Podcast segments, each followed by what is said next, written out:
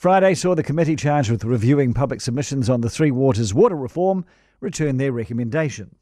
Changes to co governance does not seem to be in their list of suggestions for change, which beggars belief that out of the 88,000 New Zealanders that bothered enough to make their voices heard, that co governance wasn't high on their list of concerns and they would have suggested changes.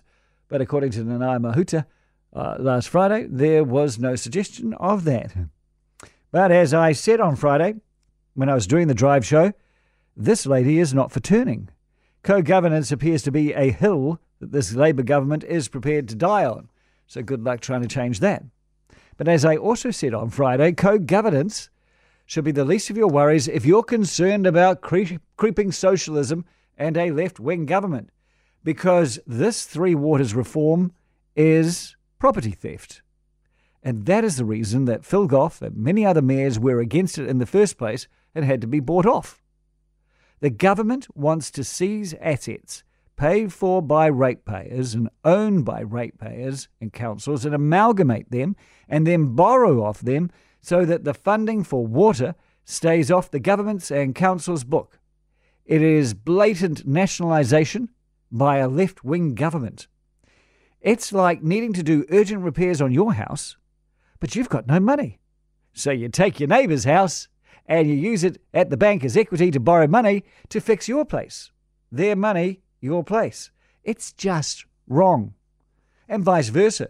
If your neighbour starts borrowing your money to fix their place, you start going, hold on a minute, buddy. Uh, but it's happening because the deferred maintenance and investment has become so huge in this country that we do not have enough money to fix it. So what to do? National MP Simon Watts was on TVNZ's Q&A program yesterday and says the party agrees there needs to be reform, but it opposes all the government's current proposals.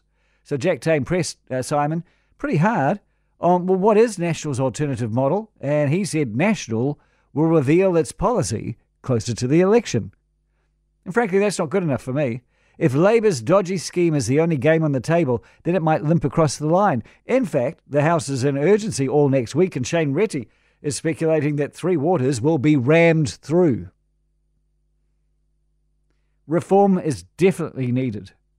Today, the front page of the Wairarapa Times Age reports that close to half of all drinking water in the region is lost in leaks before it even gets to the tap.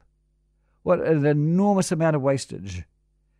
And meanwhile, of course, the region is booming with new houses, so the demand for the water is even greater. Imagine if you went to fill up your car, but only half of it ever made it to the tank. You wouldn't tolerate that, would you? Which is why water does need to be fixed.